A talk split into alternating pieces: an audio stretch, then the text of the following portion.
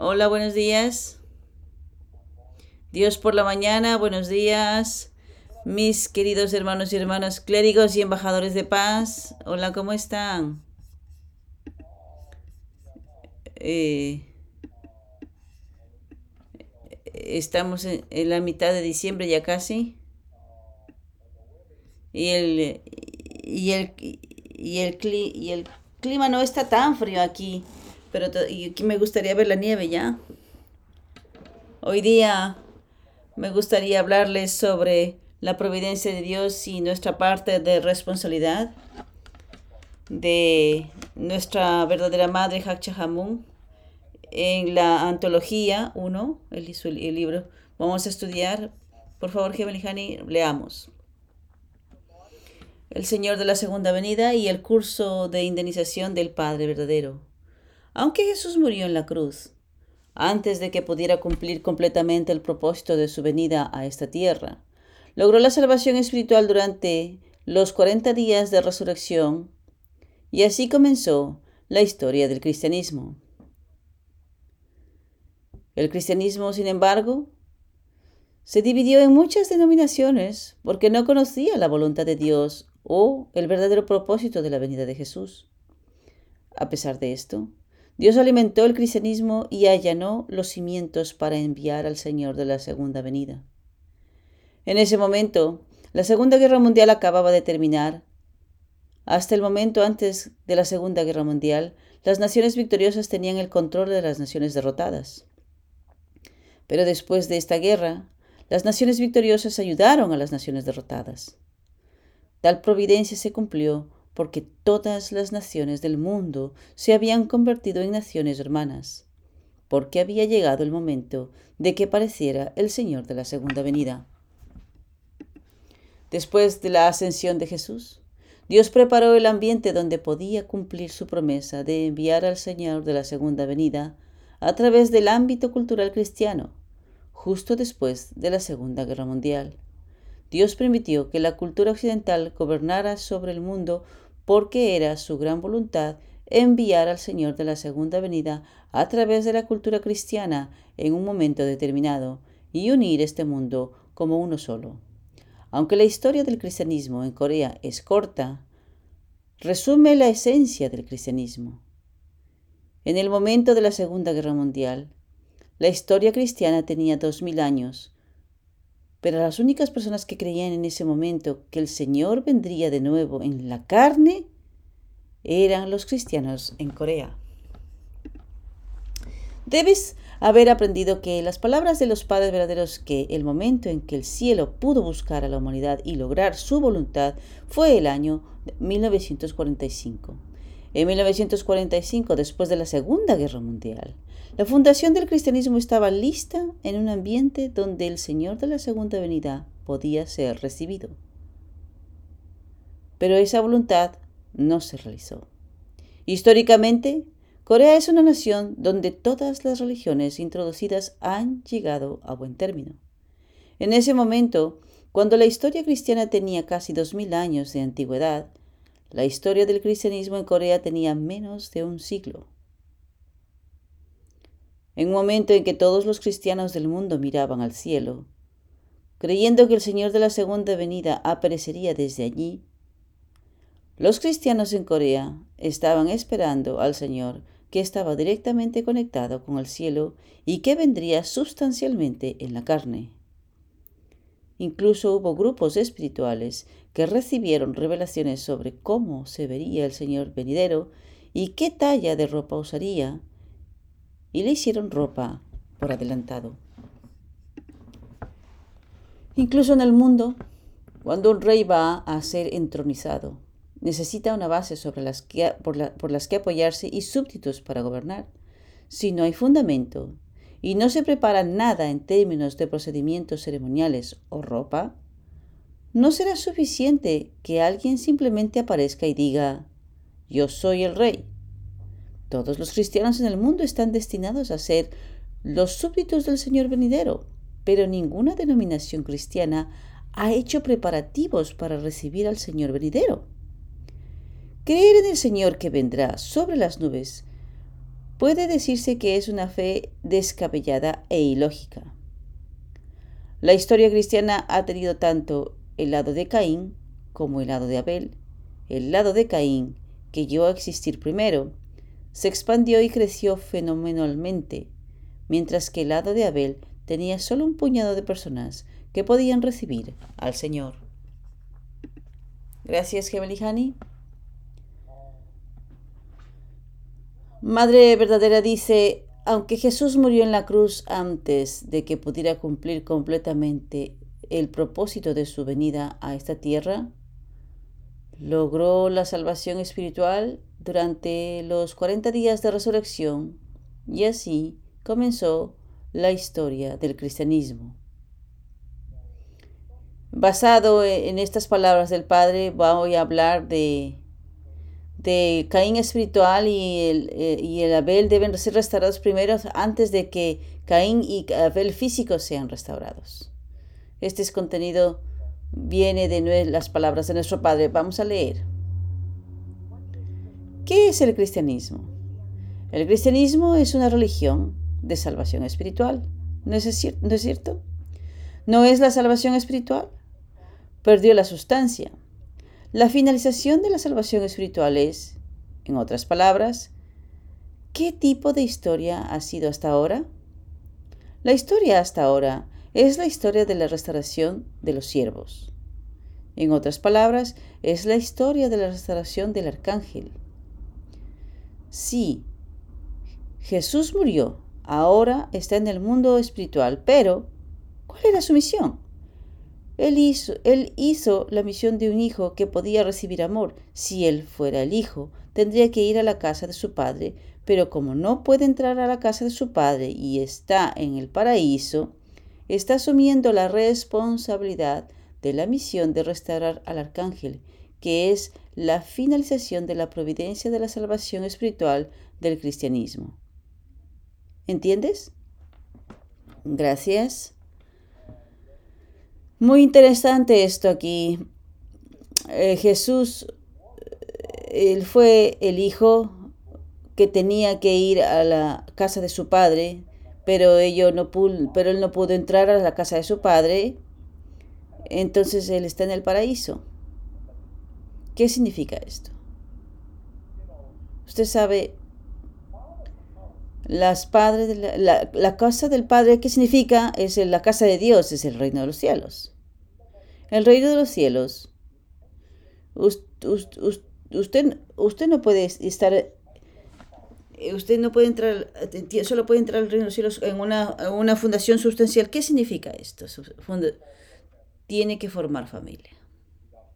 Sin formar familia, usted no puede entrar a la casa de Dios, que es el reino de los cielos.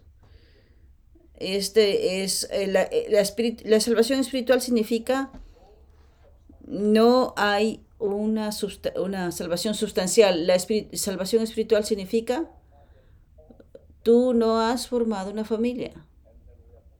Y aquí está, y, y, y estamos hablando de y, y estamos hablando de la soberanía del pueblo. Esto significa que tú no tienes un cuerpo sustancial que es la que es el reino sustancial aquí en la tierra. Entonces, hasta que nosotros restauremos una nación, una soberanía, un pueblo, todavía nosotros estamos en la, en la, en la era de la, de, las, de, la, de la salvación espiritual, porque no hay una nada sustancial. Nuestra Madre Verdadera, eh, está, eh, ella declaró lo, lo siguiente, diciendo que Jesús, Jesús fue crucificado en la cruz y no cumplió el propósito por el cual vino a la tierra. Sin embargo, pudo lograr la salvación espiritual a través de la resurrección después de los cuarenta días, y esto marcó el comienzo de la historia del cristianismo. El Padre declaró que el cristianismo es una religión de salvación espiritual. ¿Qué significa esto? No, no, no una soberanía sustancial. No un reino de los cielos sustancial aquí en la tierra. Él logró la... El logro de la salvación espiritual solo se refiere a cómo solo la salvación espiritual se logró, atrás, eh, logró tras la pérdida del cuerpo sustancial.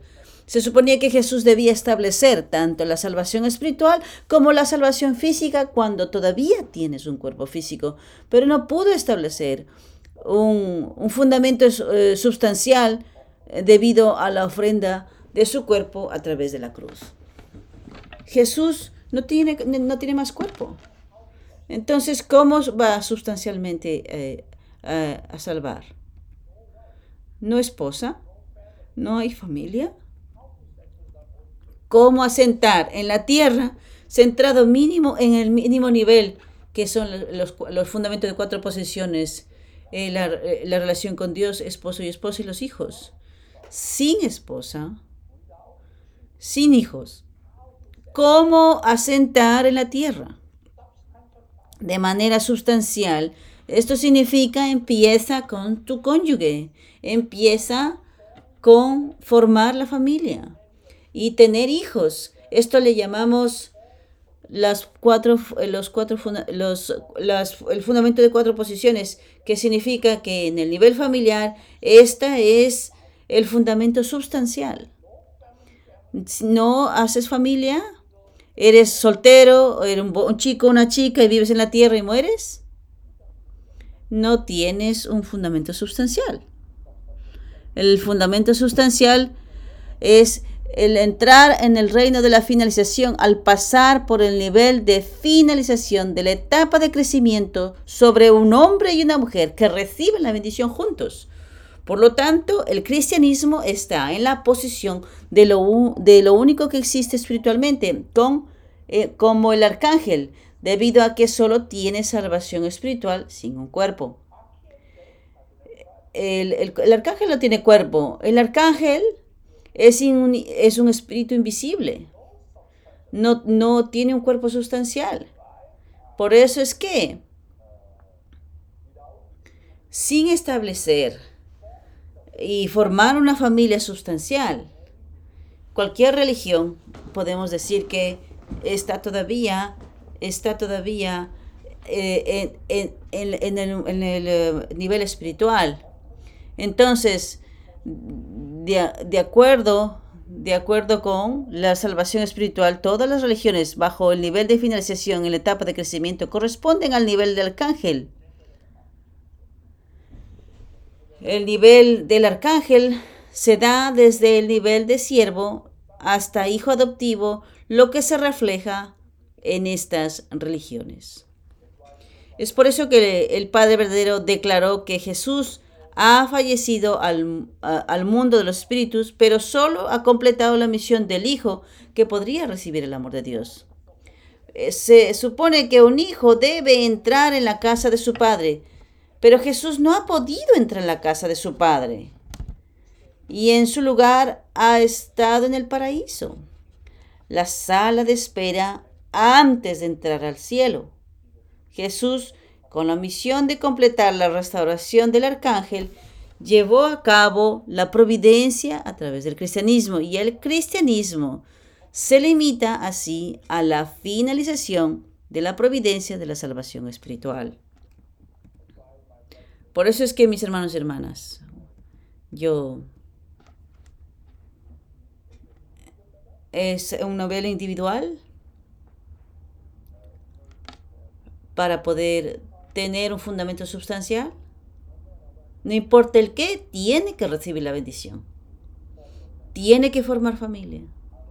De otra manera, usted no puede asentar en el mundo espiritual para nada.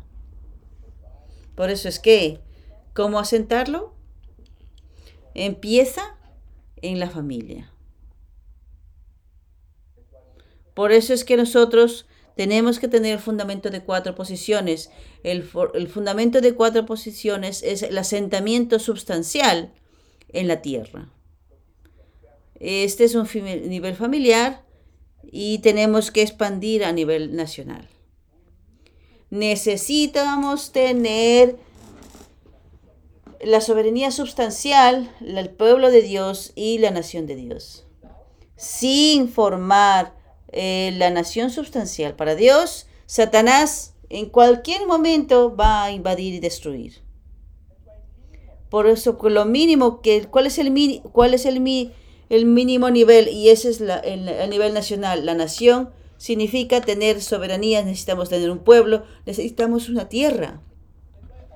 Por eso es que hasta que la restauración de, un, de una manera sustancial de una nación, su fundamento no es sustancial aún. Su fundamento todavía está a nivel espiritual, en la salvación espiritual. Y ese es el problema. Por eso es cuánto los padres verdaderos han estado buscando el fundamento sustancial, sin soberanía, sin nación, no, sin un pueblo. Inclu- inclusive solamente con una soberanía, y en cualquier momento puede ser invadido y destruido. Por eso es que necesitamos sustancial. Nadie puede negar. Sin una nación sustancial no se puede tener protección. Nuestro pueblo, nuestra nación. Por eso, ¿cuánto los padres verdaderos realmente quieren restaurar una nación victoriosa? Por supuesto, se han proclamado ya el Cheon Il Guk. Ya es la nación de Dios y esto ya es bastante sustancial. Pero todavía no tenemos un, a nivel nacional un fundamento. Pero los padres verdaderos ya lo proclamaron. Basado en, en el fundamento de las, de las familias bendecidas, de la tierra de Chombo. Esto ya es sustancial. Pero en el tiempo de Jesús, por causa... Por causa de que el Padre Verdadero ya tiene un fundamento sustancial, este fundamento puede realmente permanecer para siempre. Pero, ¿qué pasó con Jesús?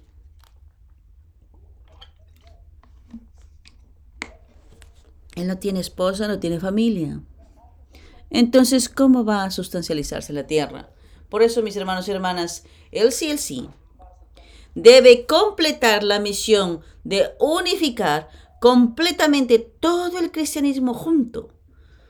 Todos los cristianos, bajo el estándar de alcanzar esta unidad, deben encontrarse con los padres verdaderos, recibir la bendición y recibir la salvación espiritual y física a través de ellos. Por eso es que, como cristianos, si usted no recibe la bendición sin encontrarse con los padres verdaderos, tu fundamento todavía está centrado en la salvación espiritual, no tiene un una, una fundamento sustancial. Los pastores y creyentes cristianos permanecerán en el nivel de la finalización de la etapa de crecimiento, incluso si aprenden el principio divino y reciben la bendición, a menos que también completen los tres días de ceremonia. Nuestra misión como miembros de la Iglesia de Unificación es hacer que todos los cristianos reciban la bendición y se registren en Chombo Guan y reciban la salvación espiritual y la salvación física. Continuemos. Al considerar tal, tal tema, de ahora en adelante, si la Iglesia de Unificación centrada en el espíritu y el cuerpo establece solo los estándares del ideal de, del que Jesús fue expulsado, el mundo de los arcángeles será sometido. ¿Entiendes? Jesús no podía ser un hijo. Entonces, ¿por qué no podía haberse convertido en un hijo? Esto es, se debe a que no pudo ganar una victoria a nivel nacional. Por lo tanto, si se convierte en un estándar que pueda avanzar desde el nivel nacional, el mundo del arcángel obedecerá y se someterá absolutamente en la tierra. Entonces, el mundo original centrado en Adán espiritual se realizará. Entonces, ¿cuál es la posición del gobierno actual? Si la Iglesia de Unificación es el Abel físico, el gobierno es el Caín físico. Por lo tanto, el Caín y Abel físicos deben ser restaurados en la base donde se restaura el Caín espiritual y el Abel. Esta es la conclusión del principio. Además, es crucial que cada pastor y creyente cristiano esté, est- esté registrado en Cheonbuwon a través del C L C como parte de la siguiente etapa. Debemos ampliar esta base para llegar a, al nivel nacional. Mis hermanos y hermanas, para alcanzar el nivel nacional a través de la Asamblea del Clero, el, sust- el Cheon Il Guk sustancial solo se puede establecer cuando esto se complete. Un fundamento puede colapsar en cualquier momento a menos que haya la búsqueda sustancial y el establecimiento de una fundación y un estándar hasta el nivel nacional con los padres verdaderos en el centro. Sí, la Iglesia de Unificación es, el, es, es, es comparada como el alber físico. El gobierno está en una nación correspondiente a nivel Caín. El, el Caín físico y el, y el Abel deben ser restaurados sobre la base de la restauración espiritual de y, y Abel. Por lo tanto, nuestra tarea es averiguar qué podemos hacer para asentar una base sustancial para mover el gobierno de los Estados Unidos. Primero, debemos establecer un fundamento espiritual unificando todos los cristianos como un centrado en la Asamblea del Clero.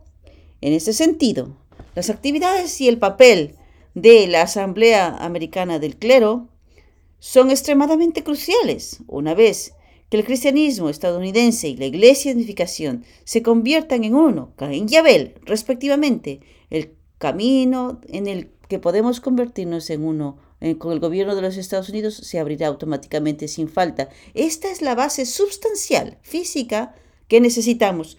Por eso es que necesitamos crear la unidad con la Asamblea del Clero, que está en la posición de Abel, para que todo el cristianismo se una. Y tenemos ya un fundamento espiritual y estas condiciones, con estas condiciones podemos tener un fundamento sustancial que es. Por eso es que al principio tenemos que tener una unidad espiritual centrada en la Asamblea del Clero con los ministros cristianos. Y esta es la condición que, con la cual nosotros podemos un, un, unir con el fundamento externo. Y podemos ver esperanza y podemos realmente seguir adelante. Por eso es que yo siento por qué los padres verdaderos se han enfocado en la Asamblea del Clero, y ahora entendí claramente el fundamento espiritual primero, y entonces, a través de eso, nosotros podemos tener un fundamento sustancial con el gobierno. En ese sentido, primero necesitamos sentar las bases para la restauración de la nación, uniendo internamente a la Asamblea del Clero, que está en la posición de Abel, y la U P F, que está en la posición de Caín. Viviendo el principio divino, por favor, leamos. Dios es el sujeto y la unión armoniosa de la naturaleza interna original y la forma externa original. La unión armoniosa de la masculinidad original y la feminidad original.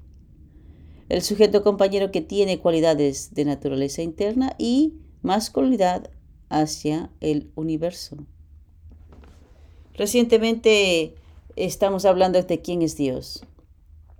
Y hoy hasta ya he compartido cinco, cuatro, eh, cuatro puntos ya. Hoy vamos a enfocarnos en que Dios es un Dios de corazón. La palabra en coreano es Shimjong. Vamos a leer. Dios es un corazón, Shimjong.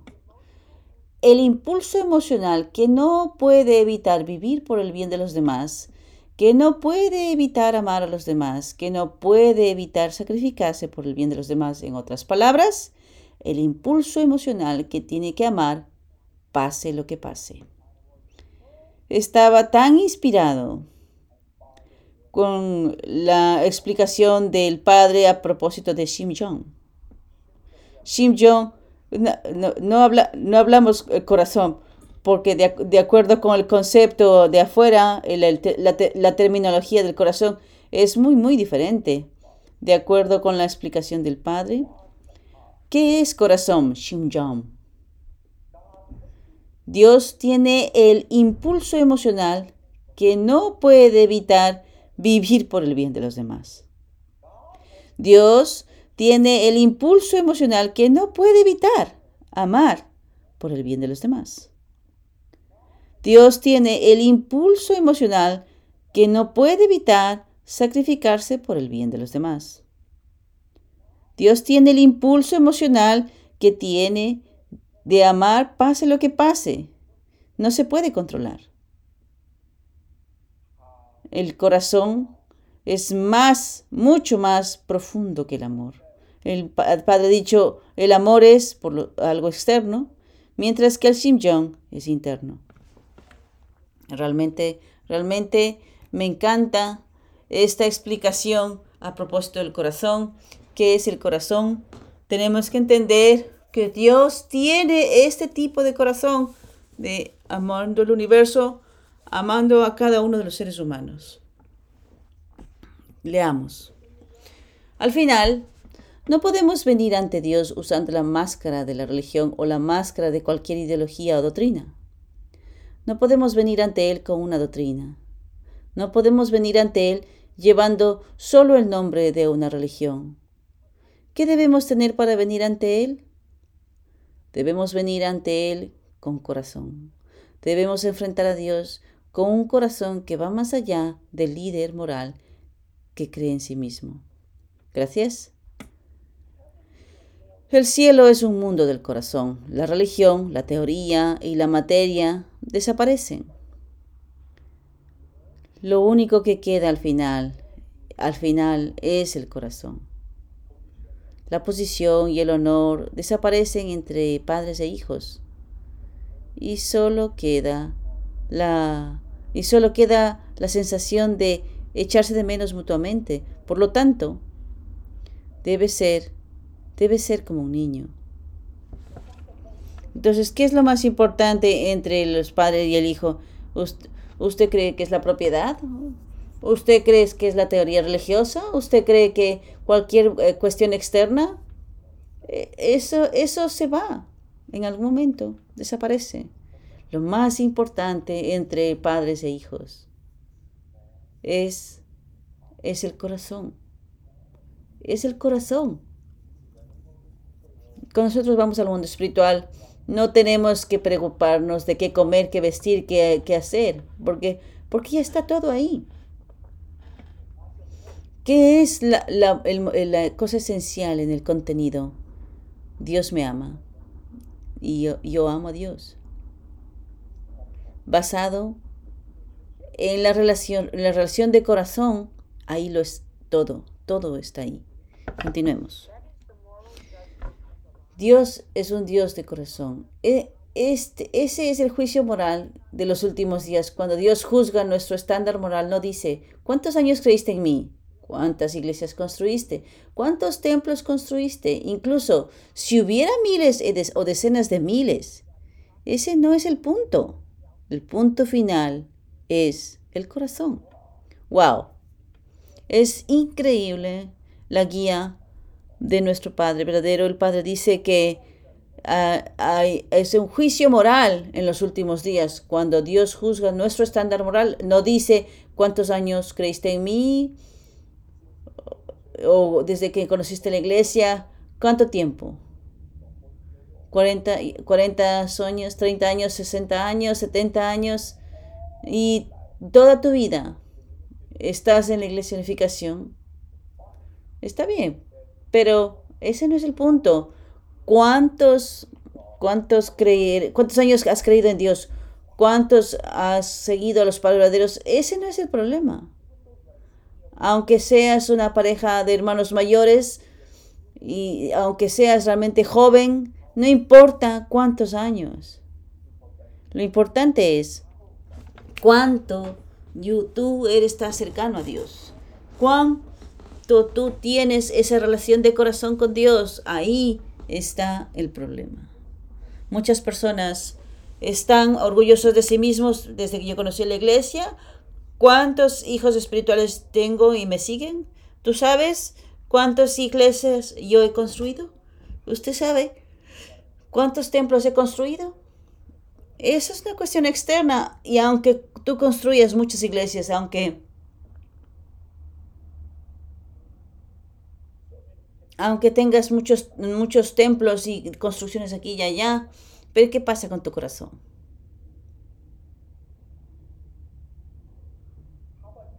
¿Cómo está tu corazón?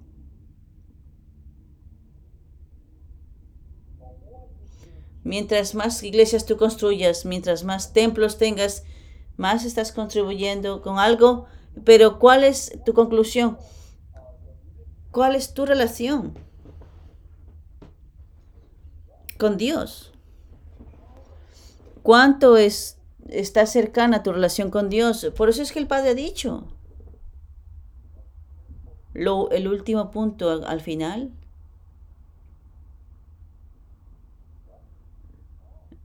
Es el corazón. Lo único que queda al final eh, es una relación entre marido y mujer en el corazón.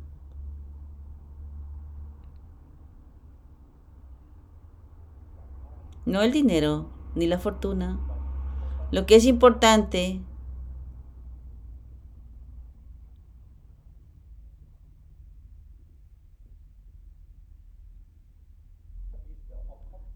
es el, es el logro dado por cuanto amaste a los demás.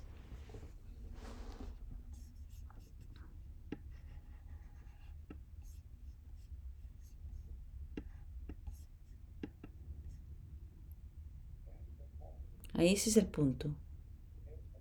Continuemos. En la Iglesia de Unificación decimos que el corazón de Dios es largo, grande y profundo. Necesitamos entender el corazón de Dios.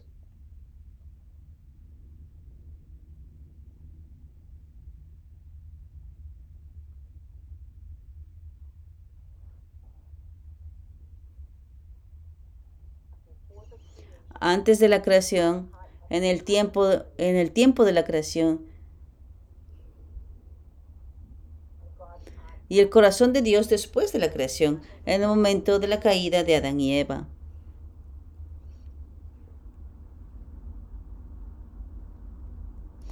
Necesitamos entender que gran daga atravesó el corazón de Dios cuando Adán y Eva cayeron. Necesitamos saber cuán triste estaba Dios después de la caída. Yo he mencionado varias veces que este es un ejemplo del Reverendo Johan Lee. El Reverendo Johan Lee, eh, cuál, ¿qué es lo que es la caída? Que es el acto de haber clavado un clavo, en una daga en el corazón de Dios. Entonces, cada uno de los seres humanos, como seres humanos caídos, siempre han, están hiriendo el corazón de Dios, a pesar de que estamos construyendo por el bien de la voluntad de Dios, pero al final Estamos, estamos, eh, eh, estamos eh, haciendo daño al corazón de Dios. Para entender el corazón de Dios, debemos entender su corazón, su jimshum. Tenemos que entender su corazón original antes de la caída. Su corazón del dolor en el momento de su caída. Y su sufrimiento y las pruebas como Él ha llevado a cabo la providencia para la restauración de los seres humanos después de la caída. También debemos entender cómo debe ser el corazón de Dios, Shimsham, con respecto al futuro de los, de los humanos. Por eso es que nosotros tenemos que entender el pasado, su situación actual y, a, y el futuro. Entonces nosotros podemos entender realmente el corazón de Dios. Continuemos. Y necesitamos saber que corazón triste, que el corazón triste de, de, de él mientras nos buscaba durante todo el curso de la restauración. Necesitamos saber cuán triste era el corazón de Dios, incluso cuando le dijo a su pueblo que soportará el dolor al ver a sus propios hijos e hijas siendo sacrificados por el bien de construir el mundo restaurado.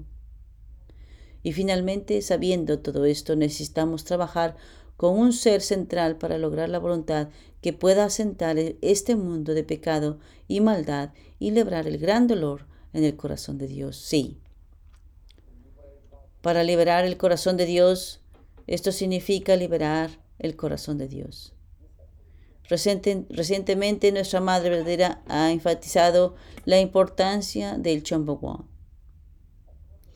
Por supuesto, el Chombo Guan es muy importante. Cuando nosotros nos registramos de Chombo Guan, Madre ha dicho, esto es tu cinco por ciento, esto es, este es tu cinco por ciento de responsabilidad, de, de responsabilidad cumplida. Por eso es que, para mí, para mí,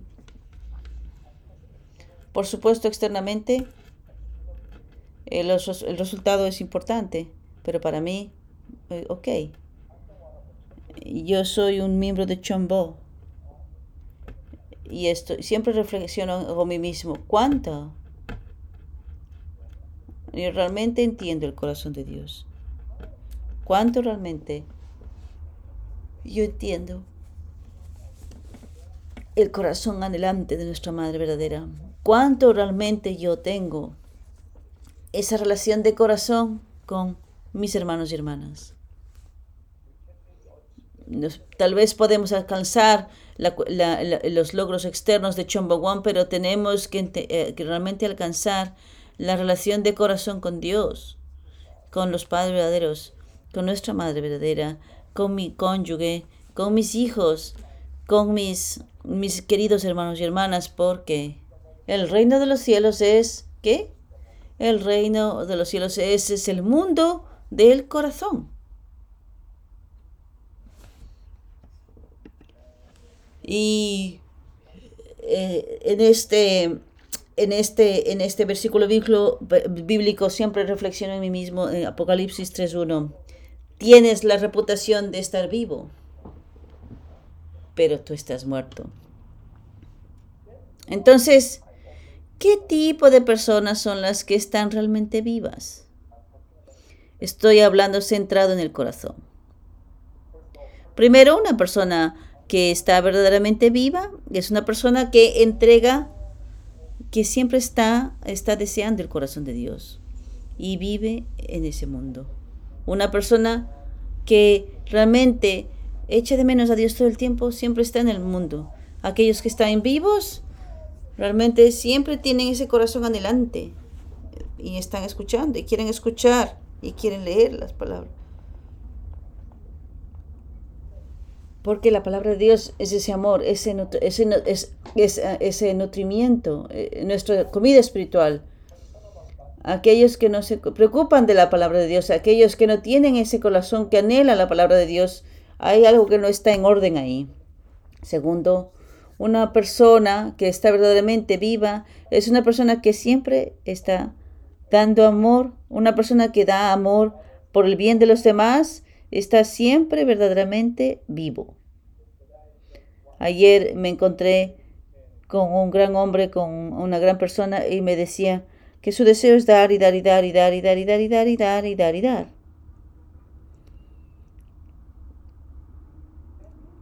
Esto significa que su espíritu está vivo. Cuando, cuando tiene un espíritu vivo, siempre está tratando de dar y de dar y de dar y de dar. Tercero, una persona que verdaderamente está viva es una persona que con una fuerza que está siempre, que tiene este aspecto, este, está sirviendo y está pensando por el bien de los demás. Cuarto, una persona que está verdaderamente viva es una persona que tiene un fuerte sentido de, de apego con respecto a la salvación de la vida. Las personas que no tienen interés en testificar ya son los eh, ya están espiritualmente muertos.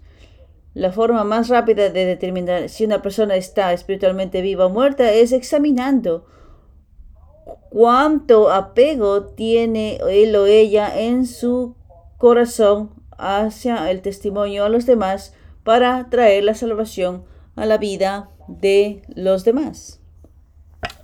Muy simple. Tu espíritu está vivo y no.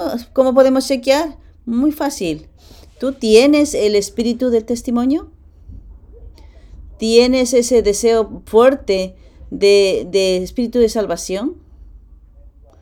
Entonces tú estás realmente vivo. Uno que ama realmente a Dios y amas a los padres de Dios y ama a la voluntad de Dios, siempre esa persona está llevando el espíritu de salvación. No tienes, ningu- no tienes realmente un, ninguna preocupación del testimonio, no tienes preocupación de la salvación. Eso significa que no tienes nada que ver con Dios, nada que ver con los deseos de Dios. Entonces, por nosotros, personas caídas, para poder ser resucitadas, necesitamos tener realmente un espíritu fuerte para salvar a los demás. En otras palabras, Eh, estar preocupados por la salvación de los demás. Quiero Quiero poner aquí otro verso, versículo bíblico aquí. Juan, eh, Juan tres, catorce, dieciocho. Sabemos que hemos pasado de la muerte a la vida porque nos amamos unos a otros. Cualquiera que no ame permanece en la muerte. Cualquiera que odia a su hermano o hermana es un asesino. ¿Y sabes qué? Ningún asesino tiene vida eterna residiendo en él. Así es como sabemos lo que es amor. Jesucristo dio su vida por nosotros y debemos dar nuestras vidas por nuestros hermanos y hermanas. Si alguien tiene posesiones materiales y ve a un hermano o hermana necesitado pero no tiene piedad de ellos, ¿cómo puede el amor de Dios estar en esa persona? Queridos hijos, no amemos con palabras o discursos, sino con acciones y en verdad. Estas palabras son realmente un poquito para asustarse. Habla de que tienes la reputación de estar vivo, pero estás muerto. Cualquiera que no ame permanece en la muerte. Wow. Cada vez que leo estas palabras, yo, yo me asusto mucho. La Biblia menciona algo importante aquí. Dice que nuestra resurrección de la muerte a la vida es posible solo cuando amamos a nuestros hermanos y hermanas. Una persona con un alma muerta no tiene la capacidad de amar a los demás. No tengo ningún interés en la gente absoluto. Solo me concentro en el trabajo para trabajo a trabajo para ganarme la vida. Y la Biblia dice que cualquiera que odia a un hermano o hermana es un asesino. Oh, Dios mío. Y sabes que ningún asesino tiene vida residiendo en él. Se dice que el que odia a su oponente es un asesino. Dicho esto, odiar a alguien es un asesino espiritual. Wow. Si, digamos que, que si eres cristiano y odias, odias a los musulmanes, de acuerdo a la Biblia, tú eres un asesino. Si eres un musulmano y odias a los cristianos, eres un asesino. Si eres un esposo y no amas a tu esposa, eres un asesino.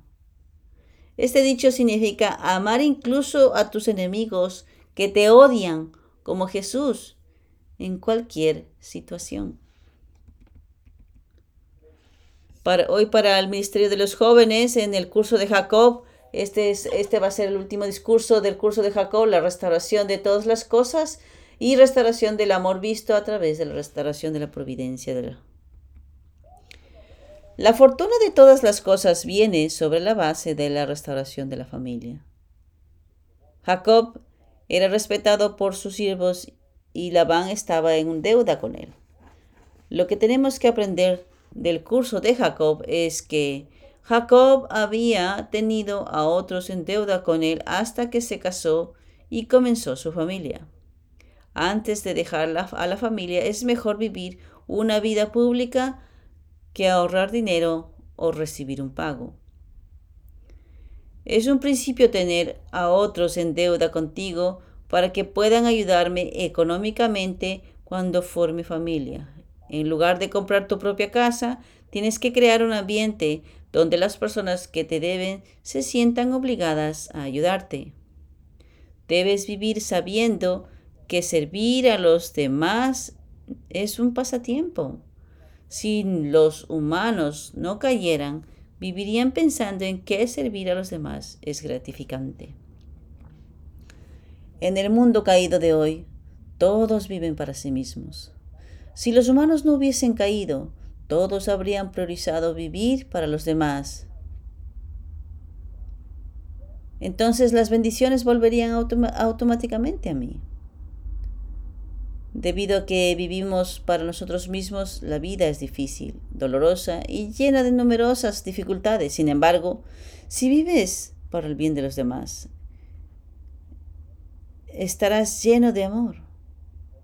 Cuando una esposa vive por su esposo y un esposo vive por su esposa, los padres viven para los hijos, las familias para los parientes, los parientes viven para la gente, la gente vive para el país, todo se conecta y el mundo de los sueños de Dios se realiza. En este, en este caso, incluso en nuestras vidas, si vivo para mí mismo, pierdo fuerza. El Padre, si yo vivo por los demás, yo gano fuerza todo el tiempo.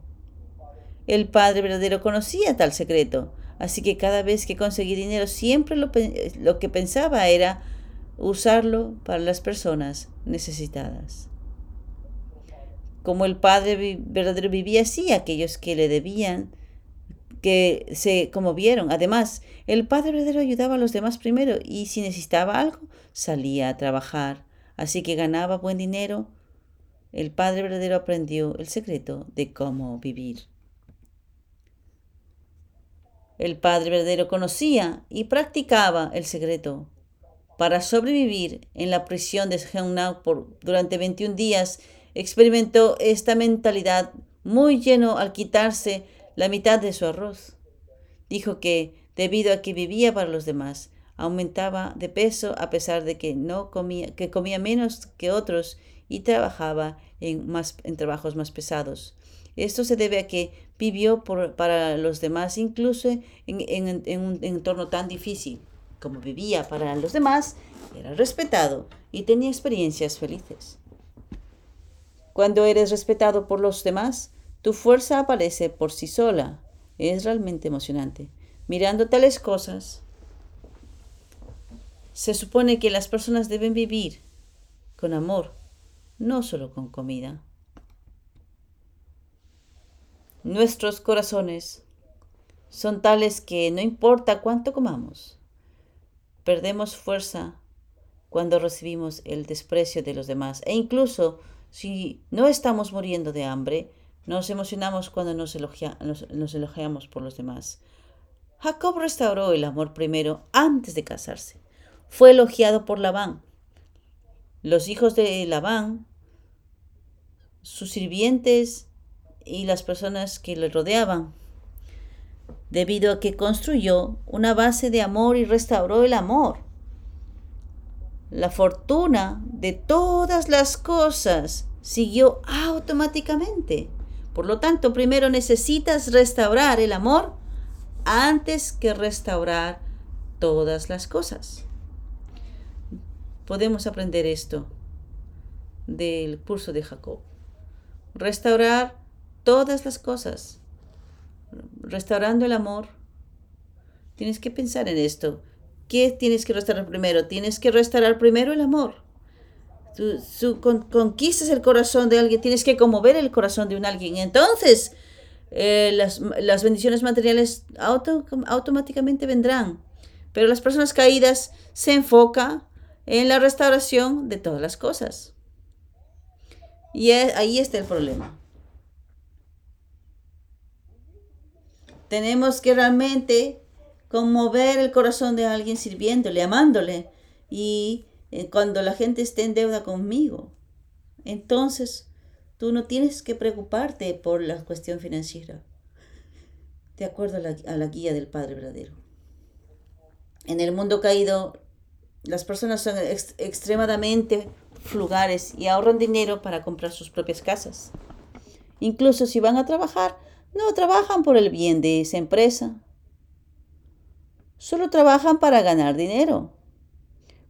¿Cuántas personas en estos días realmente aman y trabajan para una empresa de lo que, de lo que le pagan?